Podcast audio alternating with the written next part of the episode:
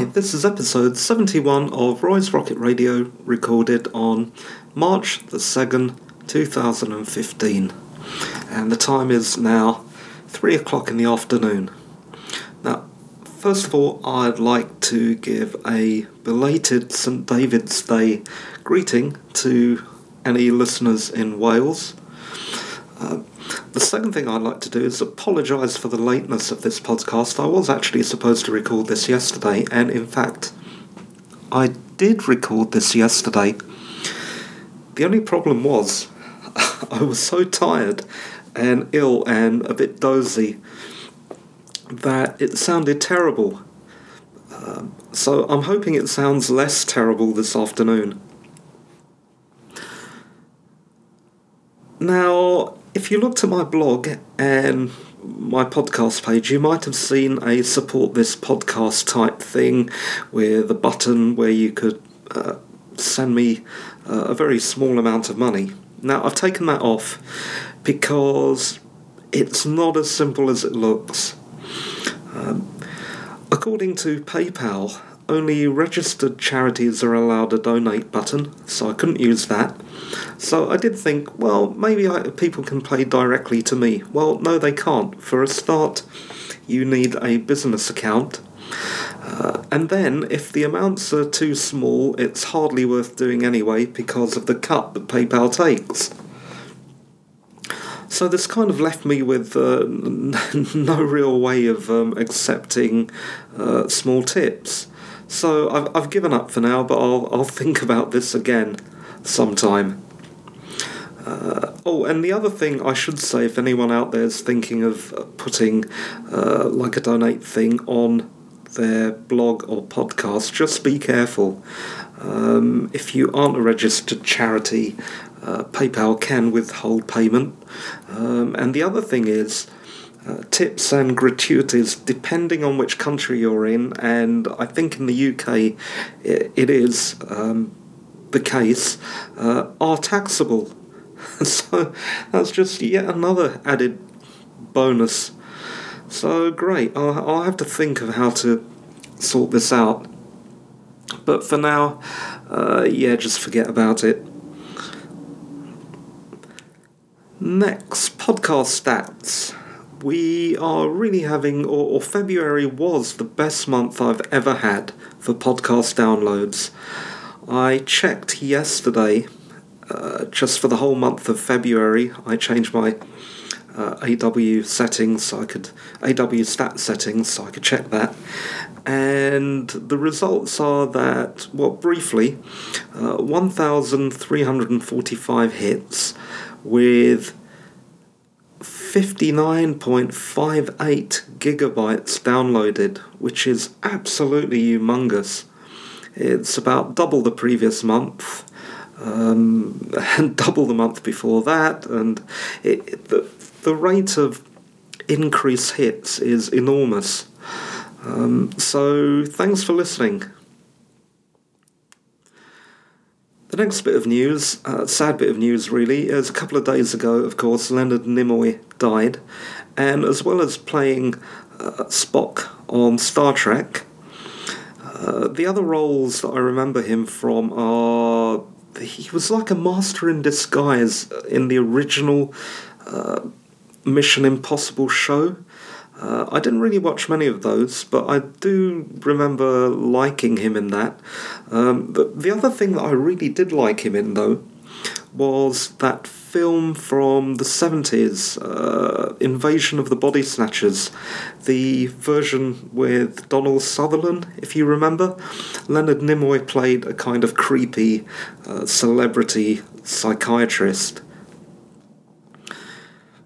So it's a bit sad to see him pass. Um, apparently, he was quite ill, um, and I know a lot of people will miss him. My my dad has said he'll miss him. Uh, a friend of mine, Brian, who initially told me that Leonard Nimoy had died on the very day that he had died, was also feeling a bit sad, and uh, now it's kind of rubbed off on me, and I'm feeling a bit sad. Um, but I suppose what we can do is remember him for his work and appreciate the Spock that he was. Uh, now, next, writing. So, this is a new section that I'll try and include each week now as I start to write more and more. On Sunday, I was supposed to release my first Kindle single, and that would have been, uh, as all my Kindle sing- singles planned to be, uh, a 5,000 word piece of fiction. Uh, the first one I was supposed to release uh, was going to be called, uh, well, it is titled Sea Glass on a Sealess Shore, and it's a psychological contemporary horror story. Uh, I've not talked about this much, I think, in any podcast before, but that is actually ready to go. The only problem is publishing a Kindle sing- single is pretty easy, but there are a few prerequisites. Now, one of them is that you have a decent cover. Uh, you can pick from a selection of pre made covers uh, for Kindle singles, but to be honest, they don't look very distinctive. They're not bad or anything, but they just don't seem to be relevant to the story that I'm writing. So my thought was I wanted to photograph my own cover. Uh, now the only trouble is I don't have any gear. I've got a digital camera, a very old digital camera, um, but I've got no way, no tripod, um, no light cube, nothing like that. So it's all going to be a bit Heath Robinson, but I'll give it my best shot. Like I said, the story is finished. I just need to do the uh, the cover and perhaps just one more proofread just to make sure there aren't any mistakes. Although I've read it about 15 times now, and, and so, so have other people. But you never know how things creep in. Uh, even in the books that you get in the shop, you'll often find there are mistakes that make it pass all the editing, proofreading, and printing. So I, I, I want to minimise the chances of errors like that. So that should be done in a couple of days. Uh, the other story, well, there are several stories that I want to get out on Kindle singles, um, but the the one I'm working oh, that I was working on just a, a few minutes ago, in fact, is a reworking of a piece of uh, what almost flash fiction that I wrote for Star Adventurer magazine a few years ago. If you remember that, back to that, it was like um, uh, my attempt at an online fiction magazine. I had a few writers, but I started to feel bad because I couldn't really pay anyone, couldn't even pay myself, so I closed it in the end. The original story that I submitted, uh, well, I submitted several to, to that magazine. I submitted several to myself, I should say. Um, one of them was a fantasy story called The Black Tower. Now, it was only a thousand words long, and to be honest, it needed it just needed more work. So I'm currently rewriting that. Uh, the title of this story will be co- will be Kobar colon the Black Tower of Darak Seymour. Um, now, yeah, and of course that, that is a very sword and sorcery type title. Um, so I hope it's uh, evocative of that kind of thing, which is what I'm aiming for.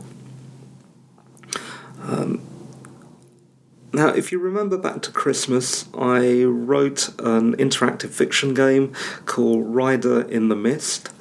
Um, now, what I'm going to do with that is I'm going to turn it into a prose version of the game. Now, the game itself is about 10,000 words, but I've got to cut it down to about 5,000 and I'll release it as a straight piece of, again, sword and sorcery fiction. Kobar, the Black Tower of Seymour, and Rider in the Mist are related, but they they can stand on their own as separate pieces of work. Um, they can also be read in either order, it doesn't really matter, but if you're really concerned about those things, in my mind, I think Rider in the Mist comes first and Kobar the Black Tower of Darak Seymour comes second. Uh, let's see, is there anything else I'm ready to write right now? Talk about Riding Risk, Cobalt, Sea Glass. No, that's about it. Apart from the fact that I'm also editing that novel that I finished last year, I'm on to chapter 3 now. And it's 80 chapters long. It's already written, but it, it really does need a rewriting, so I'm doing that as well. There is also another horror story and another science fiction story uh, that I also wrote for Star Adventurer magazine, which also needs to be beefed up into something uh, that's worthy of submission to uh, as a Kindle single, but I'll talk about that in a future podcast. Incidentally, I have been doing my research. Uh, if you listen to my podcast, you'll know I'm a fan of old school sword and sorcery, so that would be something like Robert E. Howard. And then I'm also a fan of kind of 70s new wave sword and sorcery, like the work of, uh, well, people like Alan Moorcock. But given that I've now got a contemporary audience. I thought maybe I should read something a bit more model, modern, so I flicked or flittered through a bit of George R. R. Martin's Game of Thrones. Um, I'm also reading Joe Abercrombie's Best Served Cold. Uh, now, my fiction is different, definitely, which is good. It means I've got my own voice. Uh, it's also shorter uh, and to the point, if you pardon the pun. Um, and my characters are fairly unusual. I don't think they're unique, but they're, I, I haven't really uh, seen a protagonist like the character uh, in my two stories quite yet. So if you do decide to read these stories, let me know what you think. Um, I do appreciate the feedback. Uh, on pricing, uh, the minimum you can charge, I think, for um, a Kindle single, if my memory is correct, is 99 pence. Uh, given that these are short pieces of fiction, 5,000 words, that, that is the price that I'll be charging, which of course means that I get a smaller royalty um, so don't think that I'm making a huge profit or anything off your backs because I'm not. Uh, next. Ah, the last thing in my writing section. I've been having problems with my chair. I've got one of these sturdy uh, and quite, quite well made IKEA swivel chairs, but it's one of the cheapest ones. It's and it's solid plastic and while it's good for occasional use, it's absolutely awful if your job is writing, which means sitting in a chair for eight hours a day every day, uh, sometimes a lot more than eight hours too. Uh, so what I'm looking, or what I'm uh, I'm looking out for at the moment is a better chair, uh, which means uh, when I have time hitting the second-hand shops so I hope I'll do that soon because I don't think my back can take it much longer. The other thing I've noticed, and I don't think this is related to writing, although I thought it was at first, is my eyesight's getting awful. Um, now, it is quite, uh, to be honest, it was quite a while since my last eye test, uh, so eventually, my, eyes giving me were giving me so much trouble that I did go to the optician, and I did have another eye test. And it turns out the reason my eyes are hurting and, and bothering me so much is because my prescription has changed substantially over the last two years. Uh, so hopefully, if I get some time, I'll be able to get over to the optician and get some new glasses. Um, but yeah, if if you're writing, that's the last thing you want. Uh, I did read something on the internet about glasses being uh, more more people are being prescribed glasses than ever before, and the reason for that is. Uh, it's basically that the rise of tablets and mobile phones.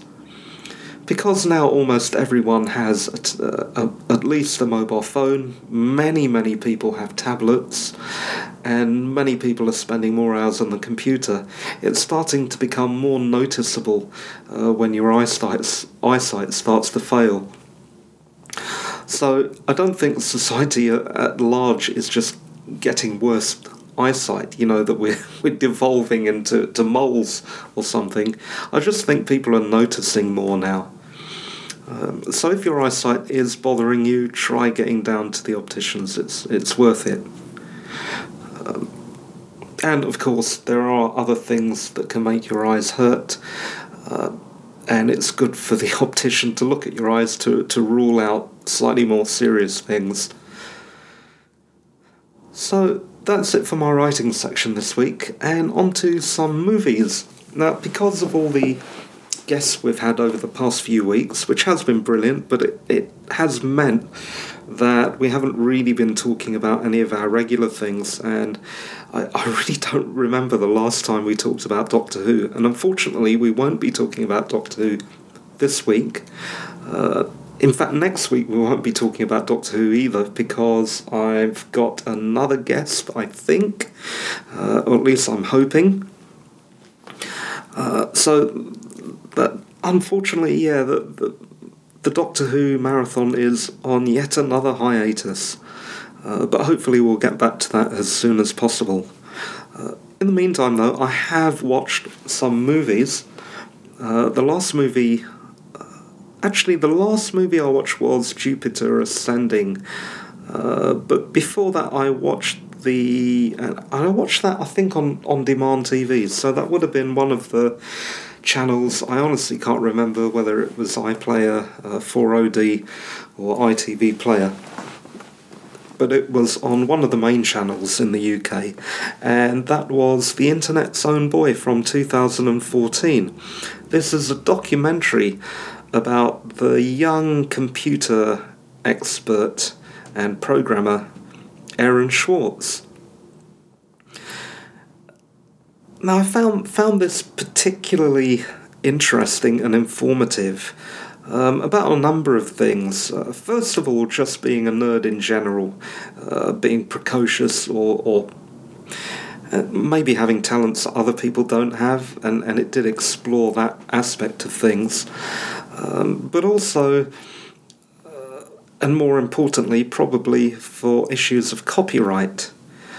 Um, particularly because the thing that Aaron Swartz unfortunately was famous for was for downloading um, the JSTOR uh, database, or at least a, a, partial download of the JSTOR database. Now, JSTOR is an academic database that if you've uh, if you're at university um, and especially if you're in a postgraduate degree program with any components of research, you'll know exactly what I'm talking about. JSTOR is like a vast repository of academic information. Um, when I was still doing my uh, archaeology degree, I use this almost daily, well, more than daily. And it is, uh, you know, absolutely uh, indispensable. Unfortunately, JSTOR is copyrighted material, which is somewhat curious because a lot of the papers are very old. I, I mean, I, I reference, I cited papers back from you know the 1900s, uh, and yet these things are still copyrighted. And Jason Swartz's point of view was that many things were unfairly copyrighted, and without uh, access to JSTOR, which is usually through a degree program on the university. Otherwise, I think you can pay for it externally. Um, there is no way to get at this information, which he believed should have been shared more equally. Now, I can I can vouch for that on a personal level because I have heard of people from other countries uh, wanting, uh, uh, people that I've known who were maybe working on a postgrad uh, and coming to the end of their postgrad and thinking, oh well, now that I'm finishing my degree, what's going to happen? I'm going to go back to work and I won't have access to JSTOR. And that's not really fair. Um, and I kind of agree with that point of view. But anyway, Aaron down did this partial download and was arrested. Um, and it turned into a big uh, kind of example case that the US government seemed to want to make uh, using this guy as a scapegoat. In the end, the pressure uh, was so much on Swartz that he eventually killed himself. Uh, so, a really horrible ending to a documentary, but definitely worth watching. Definitely worth watching if you have, you know, uh, just in general, if you're interested in copyright issues, especially, and if you're an academic. So, definitely recommended viewing. That's the internet's own boy 2014. Uh, also, you can see another film called Citizenfour. Um, I'm not sure where that's available at the moment, whether that's on demand or not, but I did talk about uh, Four, which is a story of uh, a documentary about Edward Snowden, the uh, WikiLeaks. Uh, one of the WikiLeaks guys, uh, not guys. Uh, well, sorry, one of the um, uh, the guys, the, the guy who revealed all that stuff about uh, mass surveillance. That's it. Gotta get my facts straight. Now, I did talk about this in podcast number 67, so if you want a brief overview of that, go back and download podcast 67. Next, Jupiter Ascending 2015. Now, this is the latest uh, big movie from the Wachowskis. Um, if you listen to the podcast, you'll know I'm a big fan of theirs. Um, but this film, and I, I hate to say this, but it's it's it's pretty pants. Now that I've got that out of the way, let, let me talk about the good things about it although the the dialogue and the uh, script is it, it is not good. Um, well, the dialogue's not good. The script's not terrible. The directing script, um, but the execution isn't good. Uh, but what is good? The CGI is great. Uh, CGI and the VFX. I thought the this is a big space opera type film, and the space scenes with the ships and the planets and the the fighting um, is absolutely spectacular. So even if you even if you have to go and see this film and think, oh, you know, it's not a good film, um, if you want uh, to watch something visually spectacular, uh, go and see this. Just turn turn your brain off for the duration. Um, I did find the plot itself. Uh, to be honest, I've seen this plot before, um, probably in lots of other science fiction. But what I remember, uh, part of the central plot seems to be very, very similar to an episode from Babylon 5. Um, and if you want the specifics, I'm talking about Babylon 5, Season 1, Episode 9, Deathwalker. Uh, which starred Sarah Douglas, who also played Ursa in Superman 1978. So she's played a bad person in two big sci fi franchises.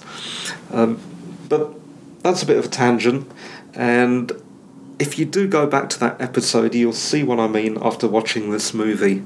There are close parallels to that kind of uh, plotline now, Channing Tatum and Mila Kunis, who are the main stars in this, um, I should say, Ch- uh, okay, so Mila Kunis plays um, a cleaner who it turns out is actually the empress of the entire universe. Um, Channing Tatum plays her kind of protector and eventually her Prince Charming, I suppose. Uh, and both these actors really do their best. I, I'm, I'm always impressed by their acting in anything they do. And they definitely try and make the best of what is fairly awful material, but even their best doesn't really elevate it that much. Um, but like I said, the, the you know it is good to look at, so I at least have to give the Wachowskis that, and I do really hope that they do better next time, and I'm sure they will. Next, I saw Birdman 2014. I thought it was pretty good. It gave a kind of insider's look at theatre. Um, it gave you a good insight to being consigned to, uh, but well, being a has been, someone who was once famous and is no longer famous. I thought the acting from Michael Keaton was really great, really great, and also Edward Norton, of course. Um, it, the the dynamic between them, uh, the older guy uh, having to having to actually learn from the more talented younger guy was quite interesting. Um, now, the obvious parallel is that Birdman reflects Michael's Michael Keaton's experiences on the Tim Burton Batman franchise, but apparently Michael Keaton has said the movie is not in any way autobiographical. But, you know, you do have to wonder. Still, uh, given that Michael Keaton's acting is good, it is a, a welcome and great return to the big screen for Keaton. Um, now, the things that I didn't like were I found the drumming a little bit annoying. It wasn't infuriating, but it was annoying and it did seem to be unnecessary. I think they got the idea of putting the drumming in there as a. Uh, there's a word for this in cinema, I can't remember what it is, but has a an audio motif to to help the flow through the movie, but it did exactly the opposite. It was quite distracting. The other thing is, there is a subtitle to this movie. And it's called. So, the full title of this movie really is Birdman or, bracket, The Unexpected Virtue of Ignorance, close bracket. Now, that really is a terrible, terrible subtitle, and I know exactly why they've put it in there. It's a bit like the case of John Carter, where they took out John Carter of Mars uh, because it sounded a bit nerdy. Um, in this case, they added that subtitle to make the film, again, sound less nerdy and more art house. And let me tell you, uh, I'm, as an audience, I'm not that stupid. You know, we've seen plenty of trailers for Birdman, and it is quite obvious from the trailers that it is an art house movie, and you don't need to put in that ridiculous um, piece of hipster nonsense into the title. Uh, okay, so that's it for movies this week, and now I've got another section that I've jammed into my podcast this week called genre. Um, this is where I explore uh, like an uh, a topic of genre, um, but without limitation to a particular form of media.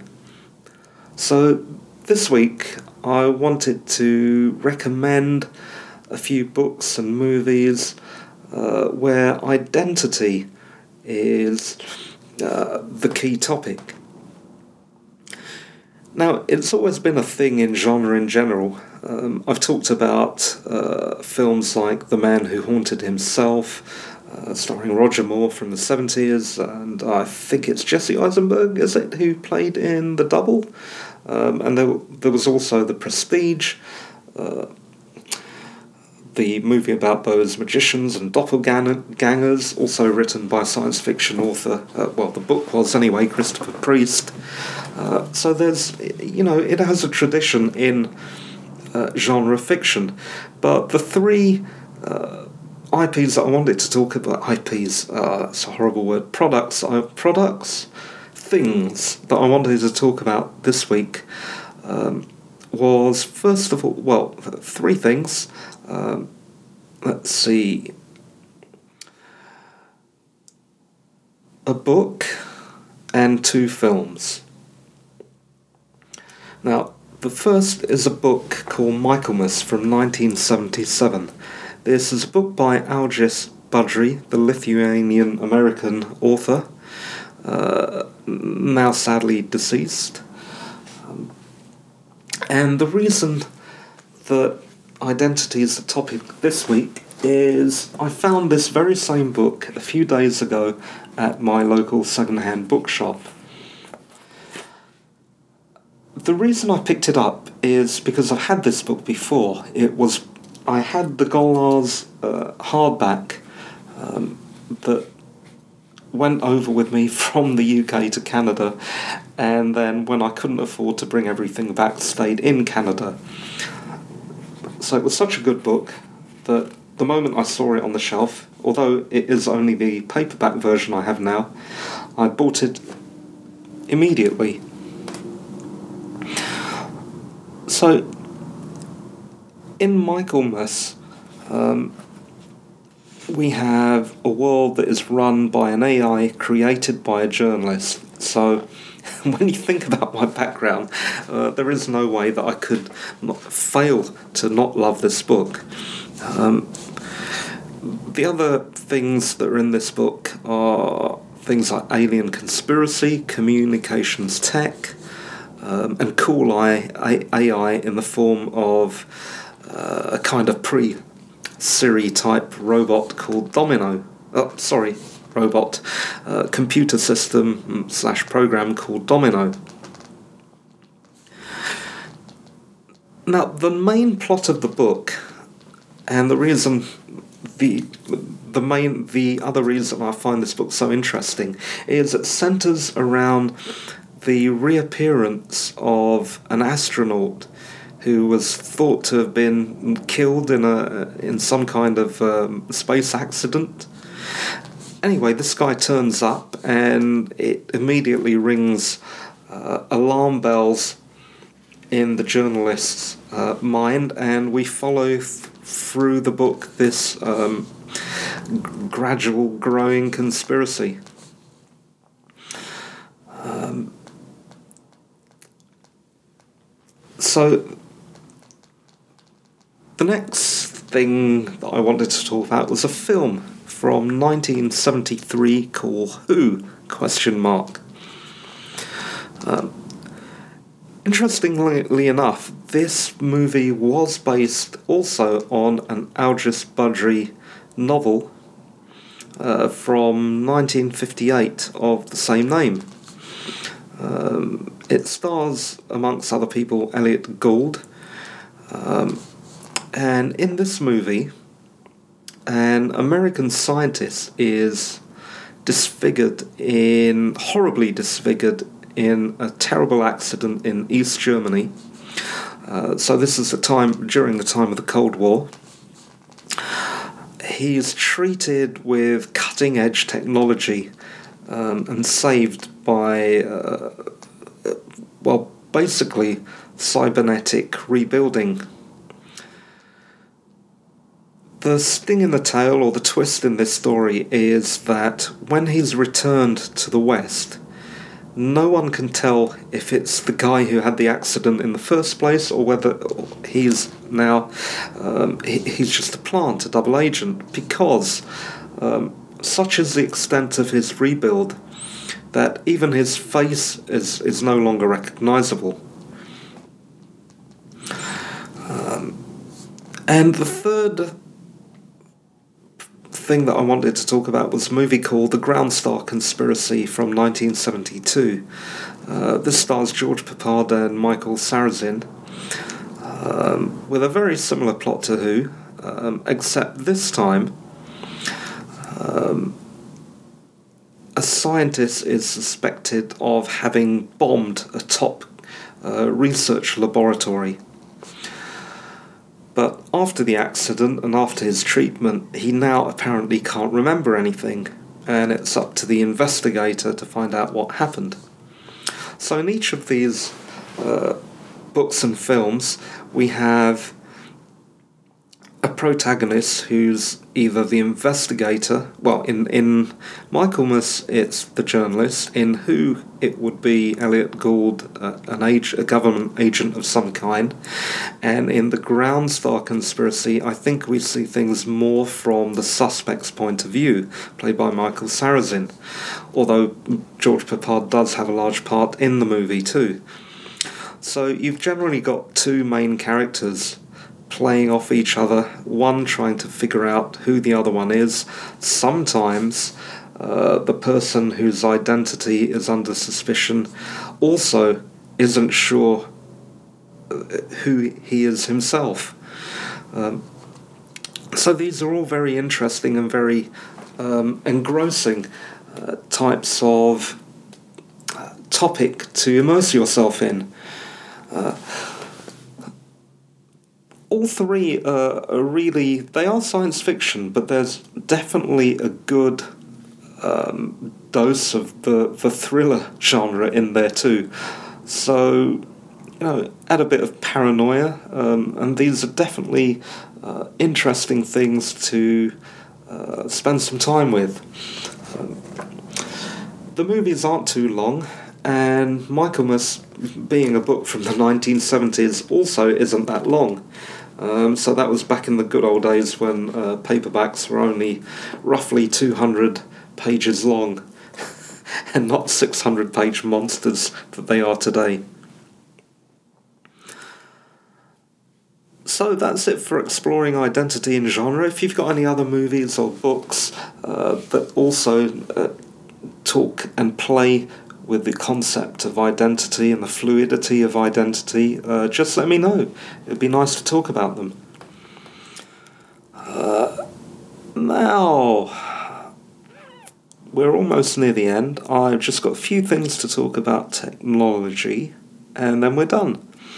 Uh, so, the first thing is really a bit of me moaning. Um, and it's those Facebook ads. Have you seen those? They're, they're driving me bananas. Uh, the ones where they have that uh, teenager, well, a teenager voice. You know, it could be could be the voice of an eighty-year-old, but you, you don't know. Um, trying to trying to uh, make the audience feel warm and fuzzy about Facebook. Um, now, I don't have. I'm not anti Facebook or, or anything, but I get almost zero social interaction from Facebook. And so for me personally, I no matter what they say in these adverts, it's not going to make me interact more with Facebook. Um, and I'm not about to help them make more money from ads. Um, you know, it's their right to do so, but I don't use Facebook that much. So, I don't know. And, and the other thing is, um, I'm getting the impression that Facebook isn't that cool. Um, come to think of it, I'm starting to get the impression Twitter isn't that cool anymore.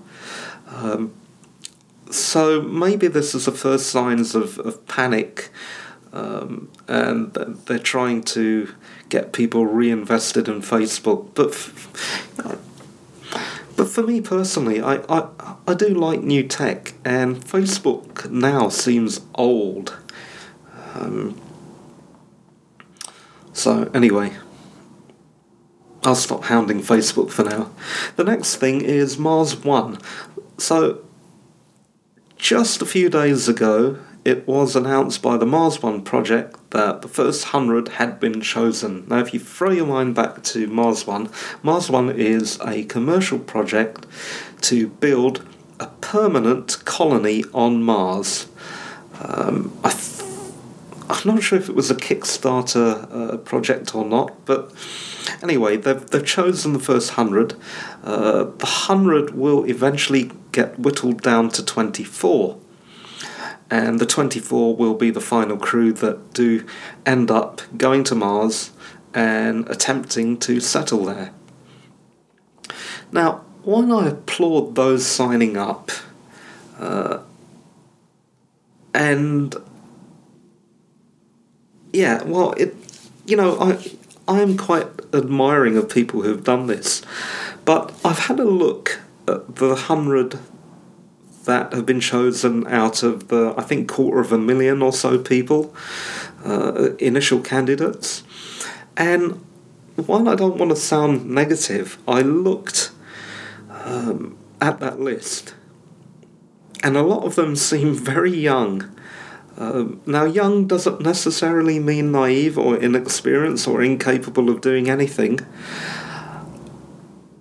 but,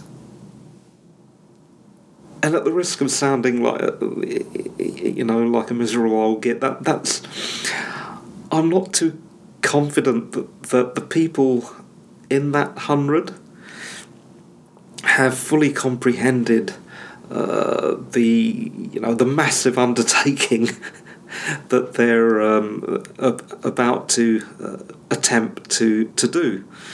Um, f- for example, it this is a one-way trip um, and there are multiple, multiple ways of dying during the trip. You know, during takeoff, uh, during tra- well, during training, during takeoff, during the flight to Mars.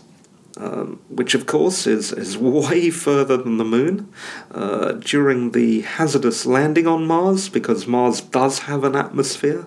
Unlike the moon, you can't just um, well, it, it, it's more difficult than the moon, which is uh, almost vacuum. Uh, Mars is not a vacuum, so there, there are dangers of re entering an atmosphere. Um, and then, if you finally do get to Mars, you've got to stay there forever. Um, so it's got to work. If something goes wrong, there's no there's no way to get help, and you've had it. Now, hopefully, when the group is whittled down to the, the final 24, that final 24 um, will be tougher, uh, will be really, really resourceful and good at solving problems. And I think it's going to sound ageist again, but I hope they're older. I don't think it's a good idea sending really young people there. Um, not yet. Now, after saying all that, I've got to admit something. When I heard that the first hundred had been chosen, I thought, blimey, Mars One have finally got their act together and it's going to happen. Uh, so, what I did is I signed up for the newsletter. And now I'm also thinking if there's a second round of selection, I might put my own name down on the list. Uh, admittedly, it's you know it's highly unlikely I'll ever be picked, but I'm definitely thinking of signing up. And I've heard from some people who have told me maybe I'm better off off planet anyway. so thanks for that. Uh, and that's it for the podcast this week. Again, apologies for the delays. Um, I, I, was returning to a Sunday schedule because Sunday night is extremely quiet, which means less noise on the audio track that I'm taping.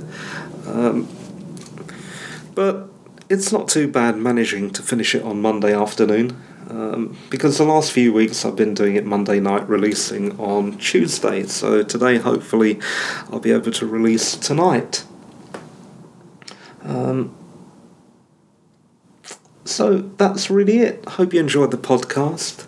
Um, be sure to download again uh, next week. Uh, might be a guest. If not, if we'll have to think of something else, and maybe I'll do some Doctor Who. Um, but that's it for now. Thanks for listening. This was Roy's Rocket Radio, episode 71, recorded on Monday, the 2nd of March 2015, and the time at the end of the podcast is uh, it's just coming up to quarter to four. So it's 15.44 now. Thanks for listening. Bye.